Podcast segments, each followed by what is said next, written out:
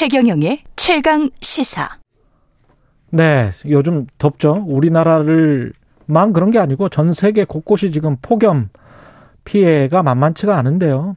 기후 변화와 관련해서 어떻게 대처해야 될지 최근에 이제 기후 단판이라는 책을 쓴 기후 변화 대사를 지내신 분입니다. 초대 기후 변화 대사를 지내셨고요.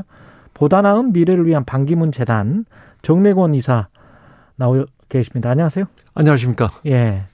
기후 변화 원래 외교관이셨군요. 그러니까. 그렇습니다. 예. 외무부에 예. 30년 근무했습니다. 근데 어떻게 기후 변화 초대 기후 변화 대사면 어떻게 그 분야를 또 진출하게 네. 되셨어요? 제가 그 오존층 파괴 문제 때문에 예. 지구환경 문제를 담당하다 보니까 이제 그와 관련돼서 예. 기후 변화 문제가 굉장히 심각한 문제여서 제가 그 분야에 관심을 가지고 꾸준히 그쪽 보직을 좀 많이 맡아갔다 보니까 어. 아, 외무부에 30년 근무하고 그다음에 유엔에 가서 그렇죠. 방콕에서 한 10년 이제 환경국장으로 근무했습니다.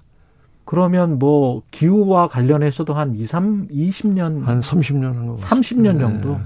그리고 관련해서 사실은 가장 정확한 그 대답을 해 주실 수 있을 분인 것 같아 가지고 그 초대를 했습니다. 아, 감사합니다. 그, 예. 전 세계 지금 폭염 미국 같은 경우는 뭐 국립공원이 불타고 있고 네. 예. 네. 유럽에서는 사람들이 뭐 수천 명이 네. 폭염 때문에 죽고 뭐 이런 상황인데 이게 기후 변화 때문입니까?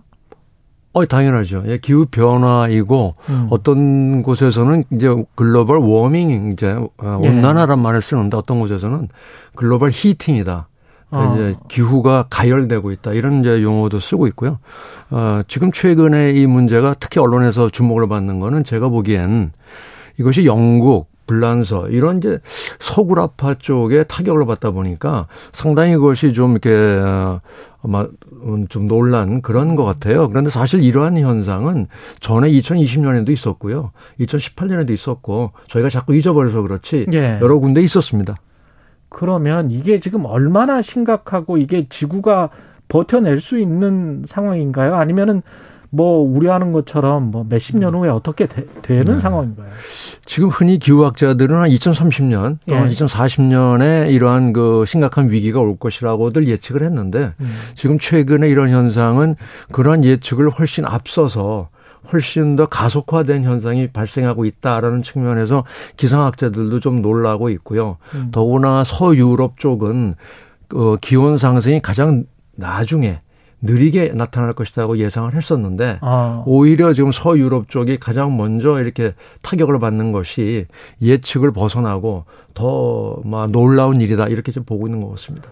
그 원인이 우리가 생각하는 대로 뭐 온실가스, 탄소 배출 이런 것 때문입니까? 이것도 확정된 겁니까? 어, 그럼요. 그거는 뭐 99.9% 아. 이미 IPCC라는 국제 어, 기후 변화 전문 패널에서 예. 이미 보고서 여러 번 나왔고요. 음. 어 뭐 작년에는 왜 code red라 그래갖고 이제 경고가 나왔고 예. 금년에는 이제 now or never 그래가지고 지금 당장 액션을 취하지 않거나 그러면 끝장이다.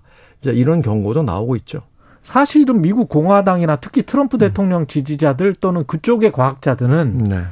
그렇지 않다. 그냥 일시적인 현상이다. 뭐 이렇게 주장을 하시는 분들도 있었었잖아요. 네, 그거는 이제 지금은 이제 굉장히 극소수의 어, 어 목소리라고 생각하고요. 예. 어, 산업화 이전에 280 ppm이었던 CO2의 농도가 음. 지금 어, 바로 지난주에 420 ppm을 넘었다.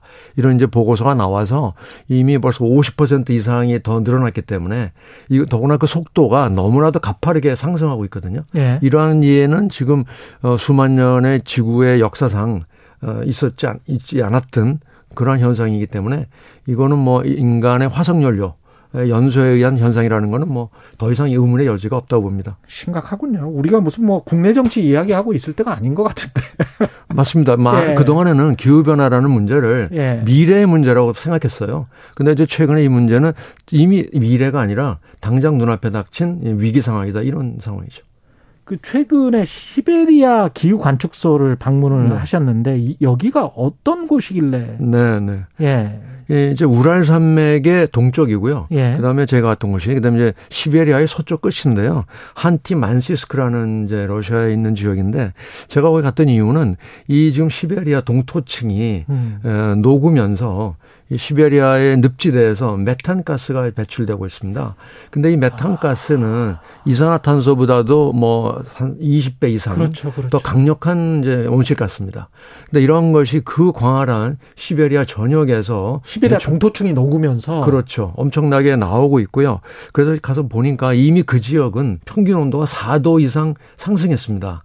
거기가 원래 여름에 최고 온도가 23도인데 예. 제가 갔을 때 30도였습니다. 그래서 거기는 원래 에어컨이 없는데 에어컨이 없이는 그 호텔에서 있을 수가 없는 그런 상황이었고요. 그다음에 이산화탄소의 농도도 428ppm. 아, 아까 제가 말씀드린 지금 하와이가 420ppm인데 예. 여기는 428ppm으로 뭐 지구 평균보다 훨씬 더 높은 상황입니다. 북극에서 여름에 수영한다는 이야기가 진짜 맞는 말이군요. 네, 그게 2020년도에 이미 벌써 45도까지 어, 올라가서 시베리아에 산불이 났었고요. 예. 그 다음에 베로얀스크라는 데도 38도기 북극권이거든요. 예. 북극권이 38도가 올라가가지고 산불이 났었습니다.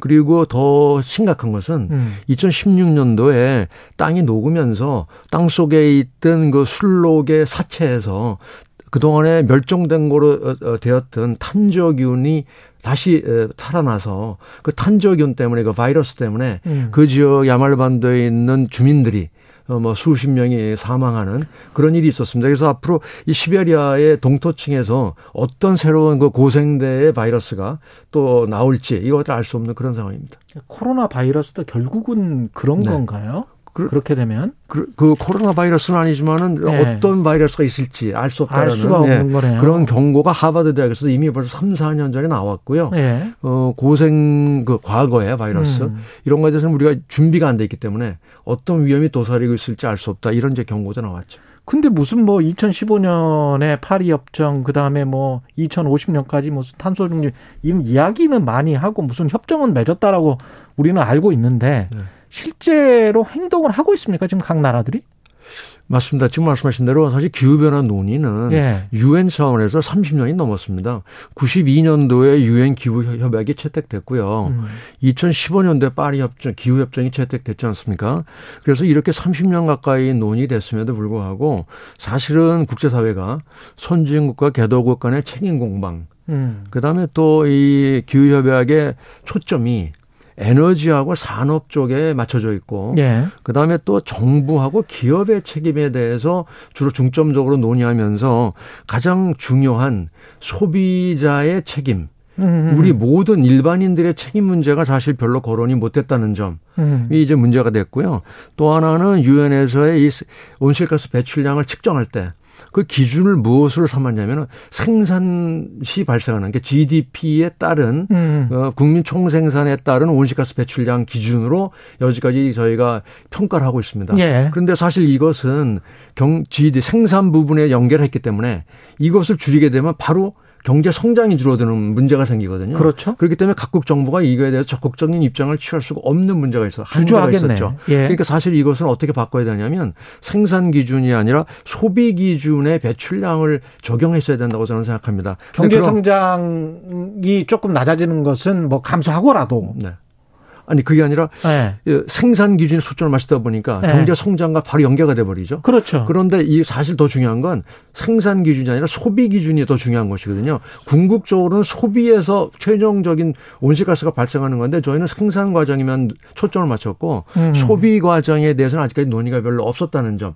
그래서 특히 그 과정에서 예. 우리 한국과 같은 나라는 예. 과거 어, 철강, 조선과 같은 자동차 산업 이런 선진국에서 했던 산업이 중화학 공업이 우리한테 넘어오면서 한국의 온실가스 배출량이 대폭 늘어났거든요. 예. 근데 이러면서 한국이 마치 기후 악당이다라는 이제 오- 지명을 받게 되고 예. 근데 사실 그것은 저희는 그런 걸 생산해서 음. 선진국으로나 이런 전 세계로 수출했던 거거든요. 그 본인들이 쓰죠. 예. 그렇죠. 그런데 그걸 마치 우리가 다 그 책임인 거, 한국이 책임인 것처럼 음. 이렇게 그동안에 이러한 그 틀이 짜여져 있었기 때문에 이런 것이 각국에서 적극적으로 받아들이기 어려운 그런 상황이었습니다. 그럼 소비 기준으로 바꾸면 어떻게 되나요? 소비 기준 기준을 바꾸게 되면요. 예. 사실 유럽 쪽은 어 생산 기준일 때 온실가스가 굉장히 많이 줄어들었다고 자기들은 굉장히 이거를 아, 자, 자랑스럽게 얘기를 하고 그렇죠. 내세우고 있습니다. 예. 그러면서 한국이나 중국 같은 나라들에게 당신들도 줄여라 이런 얘기를 하고 있거든요. 예. 근데 시- 소비 기준으로 보게 되면 사실은 유럽의 생산 그 배- 이산화탄소 배출량도 음. 음. 별로 줄질 않았죠. 아. 생산 소비 패턴이 변하지 않았기 때문에요. 그러니까 미국 사람들 플라스틱 그 음식 바로 바로 그 용기 같은 거 바로 버리는 것들 이런 것들이 소비 기준으로 하면 확 줄겠네요. 지금의 생산 기준보다 유럽과 미국의 경우는 네. 훨씬 더 많은 온실가스 배출하고 있다고 봐야 되죠. 근데 그걸 생산 기준으로 따지다 보니까 아. 이것이 중국, 한국 등이 많이 늘었다. 이렇게 지금 보고 있는 것이죠. 그러나 소비 기준으로 보게 되면 오히려 미국이나 유럽이 별로 줄은 것이 없고 더 늘어났죠. 근데 이 소비 기준으로 가면 네. 경제적으로는 어떻습니까? 생, 그 생산 기준으로 가는 것처럼 어떤 네. 경제 타격을 덜 줍니까? 아니면 줄 수밖에 없는 겁니까? 그래 어차피 아, 경제는 그 이런 것이죠. 소비가 준다고 예. 반드시 그 경제가 줄 어, 성장이 줄어드는 거는 아닌거든요. 예. 여러 가지 다른 요소들이 있습니다. 예. 4차 산업이라든지 최근에 들어서 여러 가지 새로운 기술들이 나오기 때문에 예. 성장 자체가 줄어든다고 그렇게 얘기하는 건 아니고요. 예. 문제는 소비자가 책임자인데 아. 소비자에 대한 책임의 문제가 국제적으로 논의가 되지 않는다는 것이 그러니까 모든 우리들은 지금 예. 정부와 기업을 바라보면서 왜 조치를 취하고 있지 않 느냐 이런 생각들을 하고 있거든요. 그렇죠, 그렇죠. 근데 사실은 그 궁극적인 책임은 소비자가 져야 되는 것이거든요. 예를 들면 음. 전기 가격을 싸게 사용하면서 예. 우리는 정, 정부나 기업이 책임자라고 생각하거든요. 음. 그러면서 우리는 전기 가격 인상에 대한 반대를 하고 있지 않습니까? 그렇죠. 예. 그것은 결국 소비자가 자기의 책임을 다하고 있지 않는다는 것이죠. 그럼 다른 나라들은 어떻게 하고 있어요? 소비자로서 또 세계 시민으로서 다른 나라들이 하고 있는 게 있습니까? 사실 그 부분이 미약합니다. 그 예. 그 부분이 약하기 때문에 궁극적인 기후변화 대응이 지금 이루어지지 못하고 있다고 보여지는 것이죠. 음. 예를 들어서 다른 나라들 좀 잘하고 있는 사례들 같은 게 혹시 있을까요? 아, 예. 어, 독일 같은 경우에는 예. 자발적으로 탄소 가격을 지불하는 그런 제도들이 도입한 사례가 있습니다. 소비자들이? 네네. 아, 소비자가 도입했다기보다는요. 예를 들어서 고속 전철, 예. 기차의 요금을 원래 뭐 50유로라면은 음. 거기에 60유로 티켓이 또 있습니다. 그러니까 재생에너지로 가고 싶은 소비자들은 더 돈을 많이 내고 60유로짜리 티켓을 어, 표를 끊어서 돈을 더 많이 내고 어, 기차를 이용하는 것이죠. 지금 당장 타는 기차는 똑같은데. 그렇죠.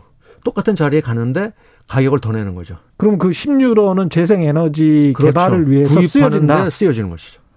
그걸 그러면은 믿어야 되겠네.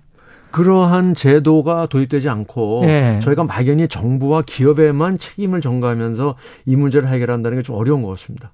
그러면 생태와 관련해서 산업과 관련해서도 세제 개혁이나 이런 것들이 좀 있어야 된다는 이야기네요. 지금 요금뿐만이 아니고. 그렇습니다. 그래서 이러한 자발적인 탄소 가격을 지불하는 시스템이 예. 광범위하게 도입이 될 필요가 있고요. 그다음에 또 하나는 더 음. 중요한 문제는 이러한 온실가스 감축이 경제 성장이나 또는 이제 고용을 감축시킨다 이런 거 어떻게 보면 걱정들이 있습니다. 그렇죠. 그러다 보니까 이 기후 변화 문제에 대한 어, 대책을 적극적으로 취하지 못하고 있죠. 그런데 네. 이것을 바꿔야 된다고 생각합니다. 이제는 기후 변화에 대한 대책을 적극적으로 수립하는 것이 즉 온실가스를 줄이는 것이 새로운 경제 성 장의 기회가 되고 고용 창출의 기회가 된다라고 긍정적으로 인식을 바꾸지 않으면 음. 여기에 대한 대응이 쉽지 않겠다 이런 생각이 듭니다. 기후변화 대사님 한 번 더 모시고 싶죠. 진짜 그, 저, 청취자 문자도 굉장히 많이 지금 와 있고. 제가 이거와 관련해서 예. 생태 세제 개혁이라든지 신기후 경제학이라든지 그다음에 예비 타당성 조사에 탄소의 잠재 가격을 반영한다든지 음. 이런 조치들을 제가 이번에 출간한 어, 기후 단판이라는 책에 제시를 했습니다. 음. 이러한 것들이 없이 저희가 막연하게 정부에 대한 책임을 전가하고 예. 기업에만 책임을 전가하는 거는 이 문제를 해결할 수 없습니다. 우리 소비자들 스스로가 이제는 탄소 가격을 지불하는 새로운 경제 시스템을 만들어야 되고요. 음. 그다음에 더 이러한 것이 가능하려면 네. 이렇게 바꾸는 것이 오히려 경제 성장과 고용 창출에 더 기회가 될 수 있다라는 믿음이 있어야 됩니다. 그렇지 않고는 그렇게 바꾸기가 힘든 것이죠. 아.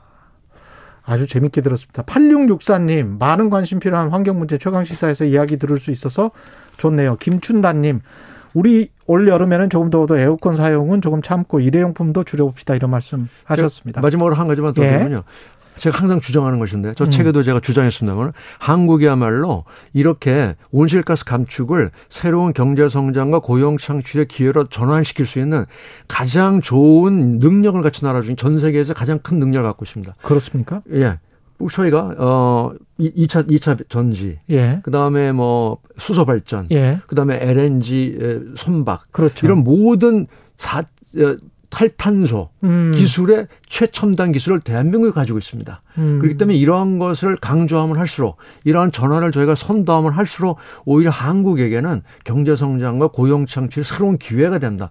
즉 한국에게는 온실가스 감축, 기후 위기가 새로운 블루 오션이 될 수 있다. 이러한 믿음과 신뢰를 가지고 정부와 시민들이 힘을 합쳐서 저희가 선도 국가로 발돋움해야 된다고 생각합니다. 음, 기후 변화와 에너지 문제는 바로 밀접돼 있기 때문에 참 계속 이야기를 들어보고 싶은데 시간이 짧아서 고맙습니다. 대한민국 초대 기후 변화 대사를 지낸 지낸 보다 나은 미래를 위한 방기문 재단의 정래곤 이사였습니다. 고맙습니다. 네, 감사합니다.